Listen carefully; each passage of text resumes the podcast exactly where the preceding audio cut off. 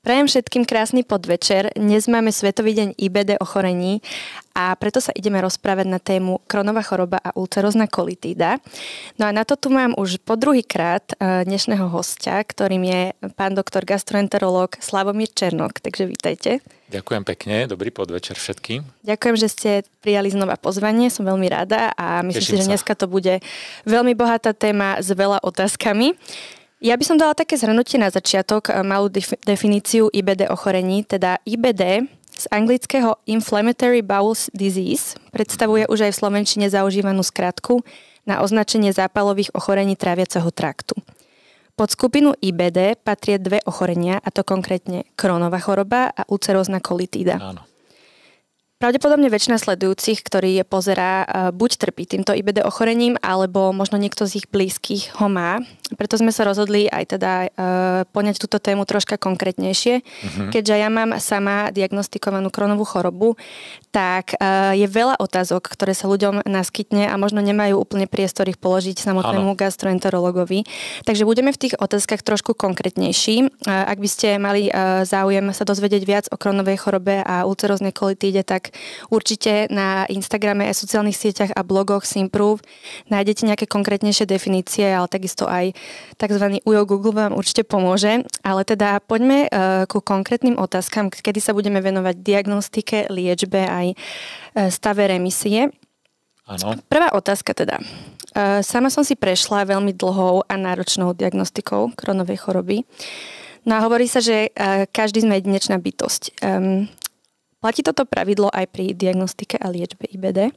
Určite, pretože kronová choroba nie je vôbec homogénne ochorenie. Je to, to ochorenie, ktoré u niekoho môže mať veľmi ľahký, veľmi mierny priebeh uh, s iba veľmi krátkými obdobiami aktivity a potom je dlhodobo v remisii. A najviac pacientov je takých, e, ktorým hovoríme, že majú stredne ťažký priebeh, to znamená, mávajú obdobia ťažkosti, bolesti, hnačiek, krčov, chudnutia, rôznych prejavov, ale v zásade to ochorenie sa dá zvládať e, s väčším alebo menším množstvom liekov. A potom je e, e, skupina ochorení u pacientov s kronovou chorobou, u ktorých to vedie k jednému alebo dokonca niekoľkým operačným zásahom. U ulceroznej kolitidy to nie je až také vážne, že e, tamto percento pacientov, ktorí podstúpili nejaký druh chirurgickej intervencie je veľmi nízke, ale tiež sa dá povedať, že sa jedná o veľmi heterogénne e, ochorenie, ktoré má veľmi rôzny e, prejav u rôznych pacientov. Ako postupujete v prípade, že sú výsledky pacienta nejasné? Pretože aj u mňa napríklad tá diagnostika trvala myslím, že aj roky by som to povedala, čiže Áno. môže to byť aj mesiace, aj roky, kým sa reálne povie diagnoza, určí diagnoza? Áno, pretože uh, veľa z tých ochorení sú invazívne vyšetrenia. Pacientovi robíme uh, kolonoskopické vyšetrenie alebo celkovú endoskopiu hrubého čreva, či už čiastočnú alebo úplnú. Berieme, berieme mu vzorky na histologické vyšetrenie berieme mu množstvo odberov, dávame mu robiť rôzne rengenové vyšetrenia, naj, najčastejšie uh, CT, magnetickú rezonanciu, sonografiu brucha a tie výsledky vyšetrení nemusia byť jednoznačné. Pacient má ťažkosti hej, a my stále sa snažíme tej, tej diagnoze nejakým spôsobom dobrať. Niekedy sa to, alebo teda väčšinou sa to dá, že, že presne povieme, či pacient má alebo nemá napríklad kronovú chorobu, ale niekedy tie e, výsledky vyšetrení sú také, že, že napíšeme, e, že je to indeterminovaná kolitída. To znamená, nie je to ani ulcerozná kolitída, ani kronová choroba. Je pri určovaní diagnózy e, kľúčový kalprotektín, alebo je to práve histológia, skolonoskopia, alebo je to možno magnetická rezonancia? Menujete tie najdôležitejšie vyšetrenia, tam by som ešte zaradil samotný endoskopický obraz, to znamená, ako to pri tom vyšetrení hrubého čreva vyzerá. Čiže to je prvý moment. Druhý moment je určite určite histologické vyšetrenie, ktoré rozlieši, že aký typ zápalu gastroenterolog vidí, lebo ja sa môžem domnievať, že to je ulcerozná kolitída alebo kronová choroba a patológ mi môže napísať úplne presne, čo to je. A z laboratórnych vyšetrení je to určite vyšetrenie krvného obrazu CRP a už spomínaný kalprotektín. Kalprotektín je veľmi, veľmi presné vyšetrenie, pretože to je um, látka, ktorú vylúčujú iba biele krvinky v sliznici črevného systému, kdežto u iných zápalových parametroch, napríklad u CRP alebo krvného obrazu, to môže byť aj pri iných zápalových ochoreniach. Vôbec sa nemusí jednať o zvýšenie CRP pri kronovej chorobe. U mňa napríklad ale tá hodnota kalprotektínu bola celkom v norme, ale práve tá magnetická rezonancia ukazovala zhrubnutie tých stien, čiže aj vtedy to ano. môže byť ako kronová choroba. Jednoznačne, pretože mm-hmm. magnetická rezonancia je kruciálne vyšetrenie tam, kde sa my endoskopickým vyšetrením a odberom histológie nedostaneme. To je hlavne v tenkom čreve, kedy e, vyšetrením z hora e, Eh, robíme vyšetrenie pažeráka, žalúdka, len prvej časti tenkého čreva 12 a od spodu robíme vyšetrenie hrubého čreva. A práve na vyšetrenie tenkého čreva je buď magnetická rezonancia alebo CT a vlastne to častokrát stačí na, na určenie diagnózy kronovej choroby. Ako často sa napríklad môže robiť magnetická rezonancia? Magnetická rezonancia nemá nejaké, nejaké výrazné zdravotné rizika, na rozdiel od komputerovej tomografie, čo je ionizačné žiarenie, čiže to sú rengenové lúče, ktoré poškodzujú akékoľvek živé tkanivo.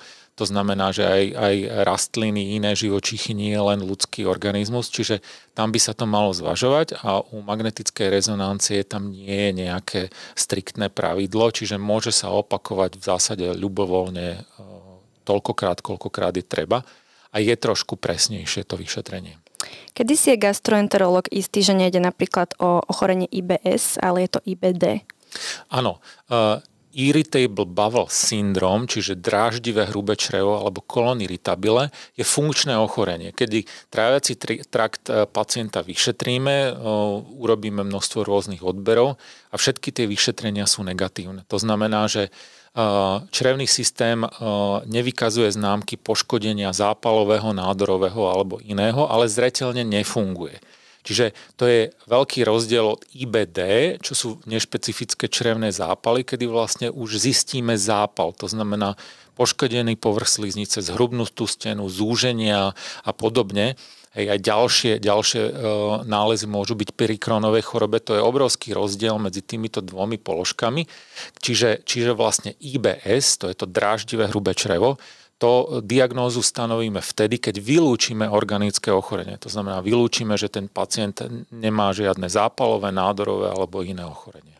Aké sú fázy liečby pri kronovej chorobe alebo ulceróznej kolitíde? Určite uh, uh, najdôležitejším faktorom je stupeň alebo intenzita ochorenia v čase stanovenia diagnózy.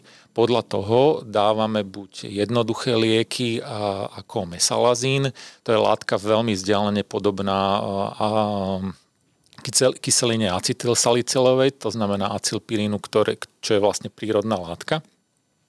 Na také veľmi ľahké formy ulceróznej kolitídy a niekedy pri krónovej chorobe, aj keď pri krónovej chorobe niektorí autory popisujú, že práve ten mesalazín nemá až taký nejaký veľký význam.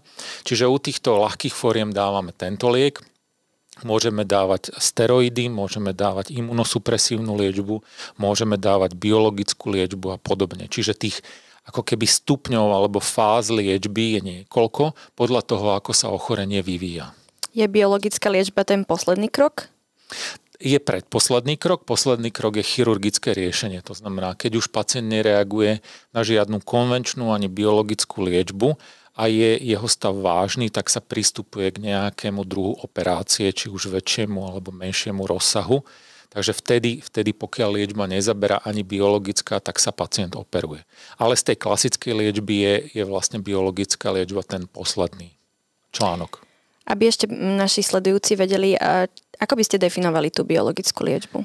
Biologická liečba je vlastne podobná ako tie predchádzajúce druhy liekov, len má výhodu v, v podstatne menšom spektre nežiadúcich účinkov a je suverénne najsilnejšou alebo naj, najlepšou liečbou na nešpecifické črevné zápaly.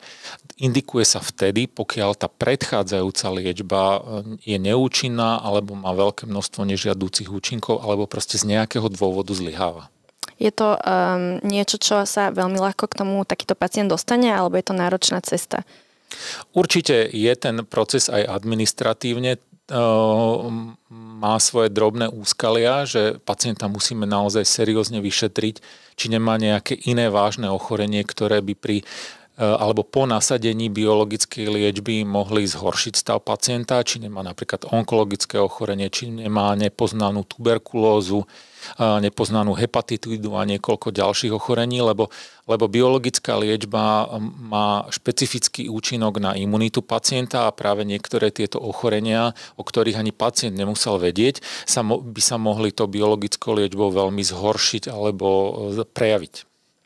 Poďme k e, opakovaniu alebo teda e, meneniu sa stavu, ktorý pacient z IBD má a to je stav splanutia a stav remisie. Áno. Ako dlho tieto konkrétne stavy e, trvajú? Ako si to vie ten e, pacient odsledovať? Určite pacient počase vie, že, že čo sú tie spúšťače u neho, zhoršovače, či je to nejaký konkrétnejší typ stravy, alebo je to stres, alebo je to nejaká forma záťaže. Častokrát to môžu byť lieky a podobne. To znamená, tieto faktory môžu z relatívne kľudného štádia e, rozbehnúť aktívne štádium alebo splanutie zápalu, alebo teda relaps. A vtedy samozrejme musíme adekvátne medicamentózne zareagovať, to znamená pacientovi navýšiť liečbu. To obdobie môže byť samozrejme veľmi rôznorodé. Čiže, čiže u niekoho bývajú tie obdobia remisie, čiže kľudového štádia veľmi dlhé, u niekoho veľmi krátke a práve často je, je v aktivite. Rozprávali sme sa o liečbe, teda medikamenty alebo lieky, ktoré pacientovi predpisuje lekár, Aha. ale ako je to so životným štýlom? Má aj ten vplyv na samotnú diagnózu? Určite spôsob života je jeden z najdôležitejších faktorov, ktorý rozhoduje o tom, že či pacient ochorie alebo neochorie nešpecifickým črevným zápalom.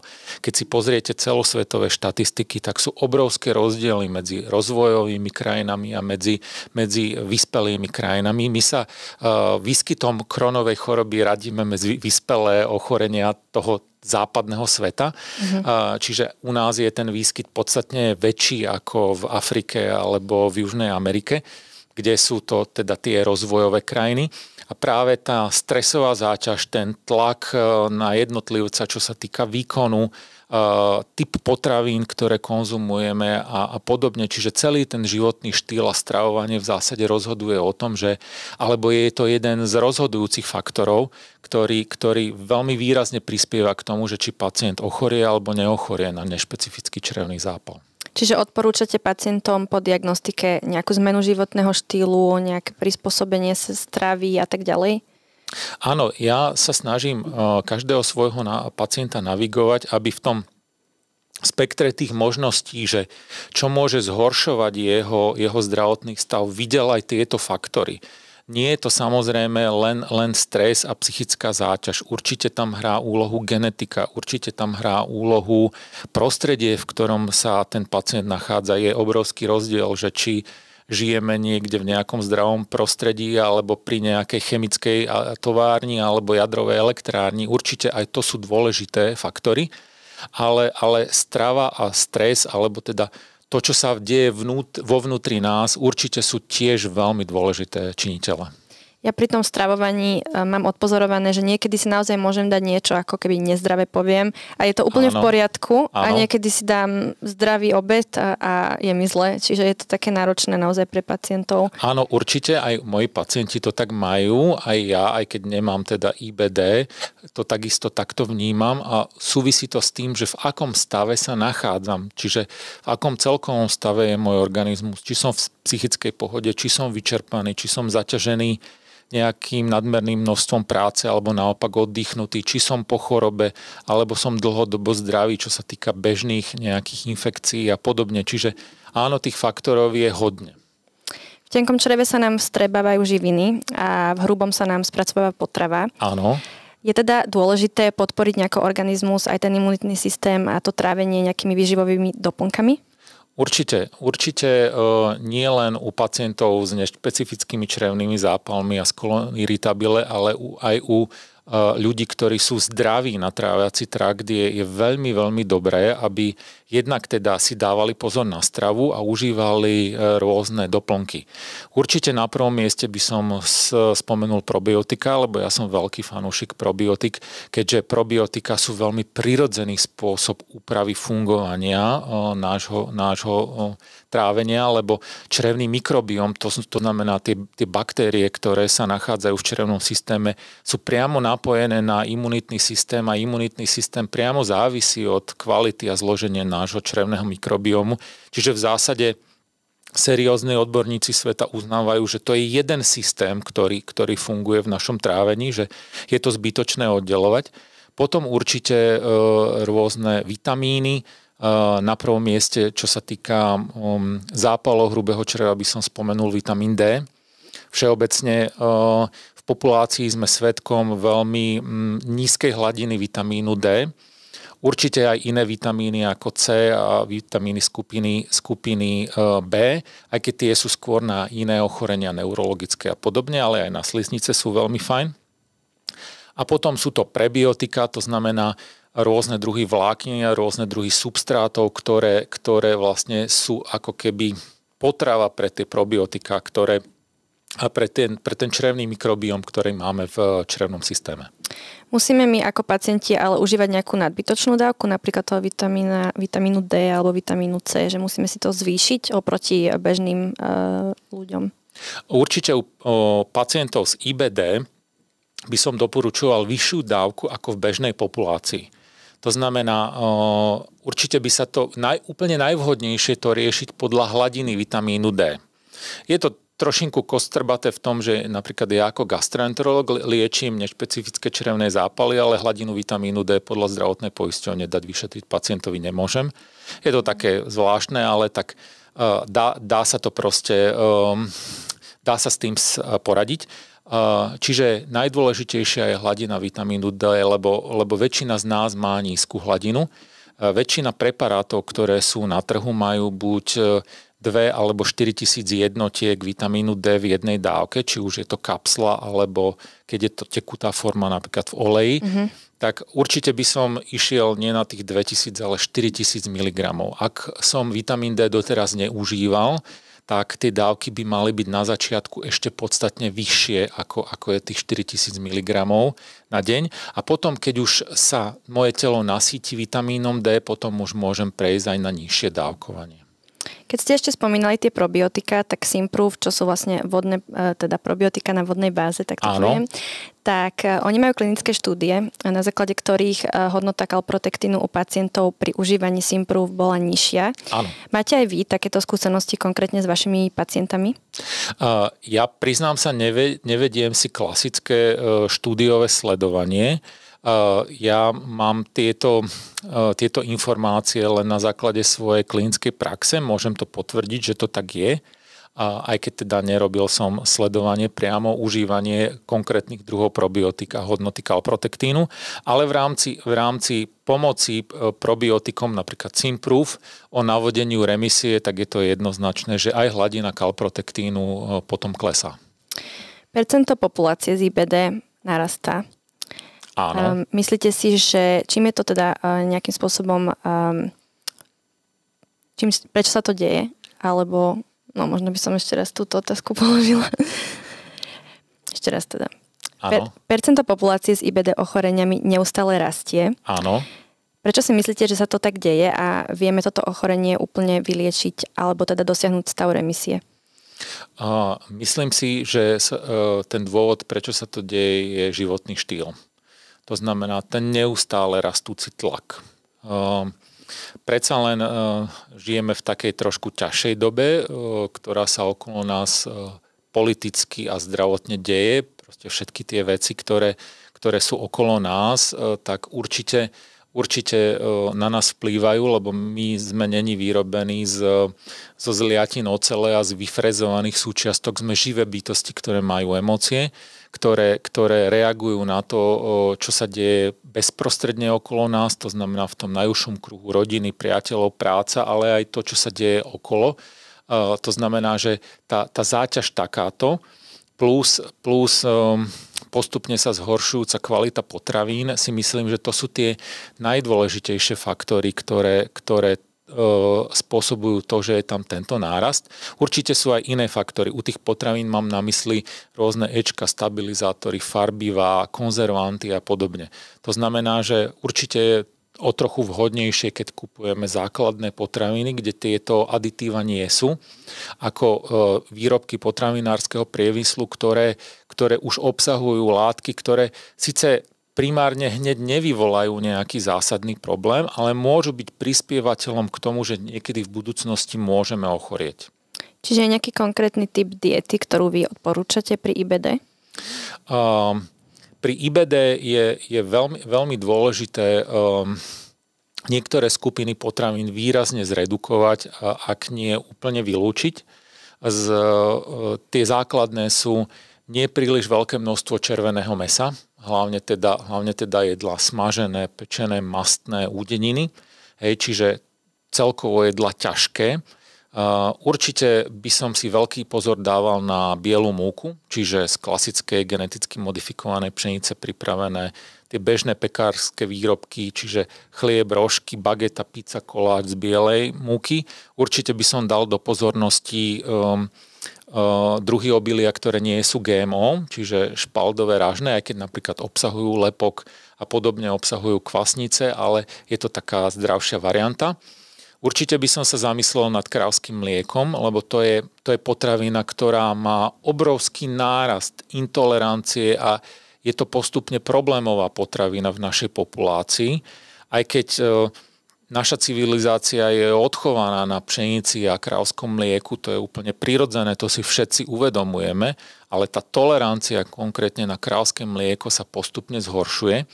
Čiže nad tým by som sa veľmi zamyslel, či neprejsť pri IBD na kozie a ovčie produkty alebo rastlinné mlieka a podobne. A určite biely cukor, 100%. Pretože um, biely cukor je ako keby príliš silné palivo do nášho motora. Hej, do, do nášho bežného motora nalejeme letecký benzín, to nie je úplne dobré. To, to sa asi metabolicky deje v našej pečení a vo vnútorných orgánoch, keď jeme veľké množstvo bieleho cukru. Čiže tie prírodné sladidlá sú o mnoho vhodnejšie. Čím je to um, sladidlo menej upravené alebo vôbec neupravené, je len získané z prírody a my ho konzumujeme, vtedy je to úplne najoptimálnejšie. Čím už čím viacej to chemicky nejakým spôsobom spracovávame, tak tým je to menej vhodné. U medu je to tak, že med obsahuje obrovské množstvo rôznych liekov, liečiv, čiže keď ho budeme konzumovať pravidelne, tak keď ochorieme, tak potom nám to nezaberie. A niekomu, keďže je to najkoncentrovanejšie sladidlo, aké existuje, že vlastne na, tú, na ten minimálny, miniatúrny objem má najviac energie, tak to by som zvážil, lebo lebo niekomu med môže robiť dobre, niekomu nemusí robiť dobre. To som sa chcela práve spýtať na ten med, že napríklad ja mám detka včelára, takže on nám nosí med a ja som si myslela, že teda to je asi dobrá alternatíva, ale teda Uh, nehovorím, že je to zlá alternatíva. Uh-huh. Je to, uh, alternatíva je to dobrá v tom smere, pokiaľ vám to nejakým spôsobom neža, nezaťažuje, či už žalúdok alebo trávenie. Pokiaľ uh, tú danú položku konzumujete a spôsobuje vám to čažobu alebo vás nafúkne pri tom, ale to je jedno, že čo to je, že či to je med alebo niečo iné, alebo proste cítite nejaký druh nekomfortu, tak to spravidla je signál, že to trávenie si s tým ako keby nevie úplne dobre poradiť. Čiže treba si to odsledovať. Áno, hej. A aj, e, aj, aj aj dobrého veľa škodí, by som tak povedal, čiže aj ten e, výborný e, med od včelára by som občas povedzme prestriedal s nejakým iným sladidlom. A čo keď má pacient IBD chud na sladké? Čo a... si dám? To je, to je, to je, to je výborné. Na, na, na, toto, na toto ja odpovedám, že, že skôr si v hlave potom poskladať, že čo nás zaťažuje a aký nekomfort cítime, ktorý potom v nás vyvoláva tú, tú chud na sladké, mm. lebo ja mám chud na sladké veľmi často a v zásade chud na sladké je nejaký druh nedostatku lásky, ktorý vôbec nemusí súvisieť s partnerským vzťahom. To vôbec s tým nemusí mať nič spoločné. Ja môžem tento pocit uh, uh, uh, veľmi intenzívne vnímať po nejakom konflikte, napríklad s niekým na parkovisku. Hej? A, alebo s nejakým úplne cudzím človekom môžem mať ten veľmi intenzívny pocit, takýto, čo potom vo mne generuje tú chuť na sladké. Ale keď je to, keď teda mám uh, takýto pocit a že proste chcem si s tým nejako poradiť, tak uh, určite ovocie. A napríklad taký alkohol, lebo aj ten je veľmi um, veľkou súčasťou slovenskej populácie. Aký, aký je váš názor na to, že dám, dať si, no určite pohár vínka, ale pohár uh, pivka asi nie, pretože tam je to veľmi uh, zaťažujúce pre pacientov IBD, ale že či keď, keby si chcel niekto dať aj alkohol, čo, čo si vy o tom myslíte? Uh, ten pozitívny účinok alkoholu na ľudský organizmus je vo veľmi, veľmi malých množstvách. To znamená, pokiaľ, pokiaľ si chcem dať trošku niečoho a občas, v zásade s tým nemám až taký veľký problém. Um, uh, tvrdý alkohol uh, dosť dráždi žalúdok, čiže, čiže s tým opatrne. Biele, červené víno je to veľmi individuálne. Uh, uh, na žalúdok je červené víno trošku lepšie v malých dávkach, lebo zlepší činnosť žalúdka ako biele víno, to má hodne kyselín. U piva je to zase tak, že, že tým, že to obsahuje veľa kvasiniek a podobne, môže to uh, práve pacientovi z IBD uh, zhoršiť, nafúkne ho, prestane mu tráviť a, a podobne. Hej. Uh, niekto zase povie, že, že po malom pohary piva mu lepšie trávi žalúdok. Hej, čiže s alkoholom by som veľmi opatrne um, pracoval, hej, lebo IBD pacienti užívajú aj množstvo liekov, mm. hej, a tam, pokiaľ má pacient troš, štvor kombináciu liekov a do, do toho si dá ešte pár panáčkov, to na tú pečeň až tak veľmi dobre nie je. Na to si musíme dať teda pozor. Keďže je Určite. tam tých, tých veľa liekov, tak to... Hej, hej, hej, hej na to pozor. Um, tak na záver taká otázka, um, možno z vašich, vašich skúseností s pacientami a potom máme ešte otázky um, od uh, sledovateľov, alebo teda um, ktoré nám prišli do mailu. Čo by ste vy na základe týchto skúseností odporúčili? Čo ste vy nadobudli zatiaľ pacientom IBD? Nejakú takú radu alebo nejaké také pozbudenie možno od vás?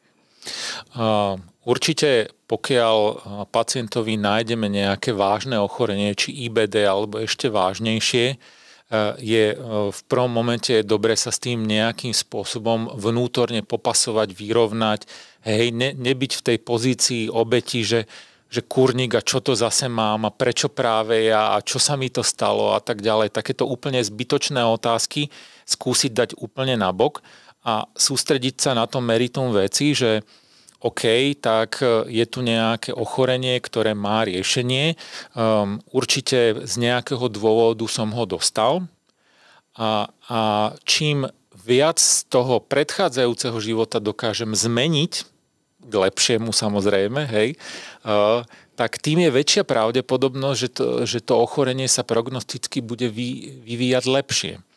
Samozrejme, toto, čo som práve povedal, sa veľmi pekne počúva, ale sa to strašne ťažko urobí ako meniť seba k lepšiemu, niečo, s čím si neviem poradiť celé roky, rokuce, aby som zrazu z noci na ráno bol iný človek, to, to je samozrejme asi utopia, ale, ale postupne nejakým spôsobom, ktorý ja považujem za správny, by bolo dobré, aby, aby um, som postupoval. Uh, uh, za ďalšie by som, by som veľmi chcel poprosiť, že ja zásade nezatrácam nejaké alternatívne postupy, ale klasická medicína je stále najúčinnejšia, čiže k tej e, úprave stravy, probiotikám e, a tej práci na sebe by som intenzívne doporučoval, aby tam bol nejaký druh konvenčnej liečby, lebo tam je jasne vidieť e, liečba a teda následné buď zlepšenie alebo nezlepšenie a na základe toho môžeme reagovať. Čiže toto je ten ten najdôležitejší odkaz, čo by som posunul našim pacientom z IBD. To ste veľmi pekne povedali, pretože aj ja som na začiatku počúvala, že asi sa to pre niečo deje, asi ťa to má niečo naučiť a vtedy si človek naozaj hovorí, že tak toto som naozaj nepotrebovala. A nakoniec som si uvedomila, že ma to veľmi veľa naučilo aj takej disciplíny, zmeny v stravovaní. Mala som veľmi zlý životný štýl a ten som úplne o 180 stupňov otočila. Určite. A vidím, že, že sa to malo pre niečo stať. Takže nemôžem povedať, že som za tú chorobu vďačná, ale určite ma to malo niečo naučiť a už sa s tým aj, nau, sa s tým aj naučila pracovať. Takže Krásne ste to povedali, lebo ste povedali presne tú druhú stranu mince, ktorú každá, každá záležitosť má. Na tej jednej strane sú áno ťažkosti, problémy, e, vyloženie veľmi silný zdravotný nekomfort a na tej druhej strane je tá príležitosť na zmenu, že, že choroba ma donúti e, urobiť niečo, čo by som pozitívne, čo by som za bežných okolností neurobil, lebo vo svojej komfortnej zóne mi je veľmi fajn prečo by som to robil, prečo by som sa ja mal meniť, hej, keď sa majú zmeniť všetci okolo mňa. Hej? A, a tá choroba práve ma, ma naučí to, že, že proste ja som ten, ktorý, ktorý keď s tým chce niečo robiť, tak s tým musí niečo robiť. Ja som mala presne toto, že nič není, ja môžem každý deň jesť fast foody, ja môžem piť kofolu, kolu, t- takéto nápoje a ja som úplne v pohode, nepotrebujem. A zrazu prišiel prišiel znak, že teda takto to nefunguje Hej. a treba, treba sa zmeniť, treba sa na to pozrieť a pracovať na sebe. Ano. Výborne. Ideme ešte teda k otázkam. Prvá otázka. E, prosím vás názor na vlákninu, hlavne pravidelne dlhodobejšie užívanie, pravidelné dlhodobejšie užívanie psília, približne trikrát do týždňa v úplne kľúdovom štádiu remisie pri ulceróznej kolitíde. Pokojne Áno. názor aj na inulín a ostatné druhy vlákniny aj vo vzťahu k probiotikám a baktériám v čreve. Um, môže to byť. Uh, psilium tým, že vlastne to, to sú semienka indického konope, ktoré, ktoré nemá ten psychoaktívny účinok, tak sú, sú veľmi dobré. V zásade sa, sa to považuje za veľmi zdravý výživový doplnok alebo doplnok liečby aj keď ja by som skôr našich pacientov navigoval na tie najprirodzenejšie typy vlákny.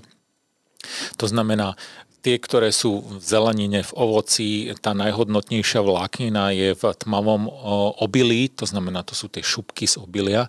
Tie obsahujú najvhodnejšiu vlákninu, majú najviac vitamínov celého spektra. Čiže, čiže áno, a určite, určite by som psilium a tieto zdravé doplnky doporučoval vtedy, pokiaľ nejakým spôsobom kolíše konzistencia stolice a ten človek má problémy s vyprázdňovaním. Takže určite, určite áno. Tuto som vlastne ešte chcela položiť jednu otázku, ktorú um, možno niekomu pomôže pri určovaní diagnózy. Ja som mala práve pri kronovej chorobe nie hnačky, ale zápchy. Čiže môže sa Áno. stať aj toto, že ľudia trpia práve týmito zápchami. Áno. Uh, ono to závisí od toho, že v ktorej časti tráviaceho systému krónová choroba je. Lebo ona už môže byť hneď pod žalúdkom v 12 a vtedy pacient má kronovú chorobu má, a má typické symptómy vredára, má bolesti v hornej časti brucha, môže mať kyselinu, môže mať pocit na zvracanie, grgá sa mu a podobne. A on, ten človek, má kronovú chorobu. A, ale keď je to nižšie, v črevnom systéme väčšinou sú to bolesti, nejaký druh nadúvania, nejaký druh nekomfortu a vôbec tam nemusia byť hnačky. Hnačky bývajú vtedy, keď je e, zasiahnutá e, ľavá polovica hrubého čreva, kde vlastne e, už ten obsah sa formuje do tej konečnej alebo skoro konečnej podoby e, stolice, tak vtedy, ak je tam zápal, tak vtedy hnačky bývajú, vtedy môže byť prímes krvi, hlienu a podobne, môže byť taký ten nepríjemný, nutkavý pocit na stolicu, ale pokiaľ je kronová choroba lokalizovaná tam, kde som hovoril predtým, toto nemusí vôbec byť. Aká metóda zistenia intolerancií či alergií na potraviny je najpresnejšia? Je to z krvi, je to z endoskopie alebo z voľnopredajných testov, vzor, zoriek z čreva alebo akých testov? Aký máte vy názor? Uh, najpresnejšie testy uh, na, na rôzne, tam patria aj intolerancie, sú buď dýchové testy, že idem na napríklad na laktózový test alebo na, na SIBO a podobne. Potom sú to, e, alebo rovnocenné sú histologické vyšetrenia, to znamená zo, zo vzorky napríklad tenkého čreva nám e, e, imunohistochemickým vyšetrením priamo stanovia aktivitu laktázy, diaminoxidázy, to je pri histamínovej intolerancii a podobne. Hej, z tej, z tej vzorky e, patológ vie určiť aj množstvo iných informácií a na treťom mieste sú to krvné testy. Čiže, čiže to je najmenej invazívne vyšetrenie, hej, ale, ale aj dýchové testy sú neinvazívne, uh, takže, takže aj vyšetrením z krvi, ale uh, histológia a dýchový test je presnejší ako krvné vyšetrenie. Dnes máme Svetový deň IBD, takže som veľmi rada, že pri tejto príležitosti sme si odpovedali eh, na tieto otázky a vďaka vám. Takže ďakujem veľmi pekne za váš čas. Určite by pacienti z IBD mali uh, milión ďalších otázok, takže možno, že niekedy v budúcnosti, ak by ste aj vy mali nejaké otázky, tak nám ich píšte. My vám určite dáme do popisu uh, aj tohoto záznamu, tohoto streamu, kde by ste mohli tieto otázky posielať. No a ja vám veľmi pekne ďakujem za váš čas. Ďakujem pekne a našim pacientom želám všetko dobré a, a veľa, veľa zdravia a veľa nervov, ale bude to, bude to dobré, zvládnete to, zvládneme to spolu a naozaj sa skúste na to pozrieť, aj keď je to možno v tejto chvíli ťažké a aj z toho pozitívneho hľadiska, čo vás má tá choroba naučiť a ak budete mať akékoľvek otázky, tak sa viete ešte na nás obrátiť a vieme vás kontaktovať aj s pánom doktorom. Takže prajme ešte krásny zvyšok dňa a dovidenia. Všetko dobré, dovidenia.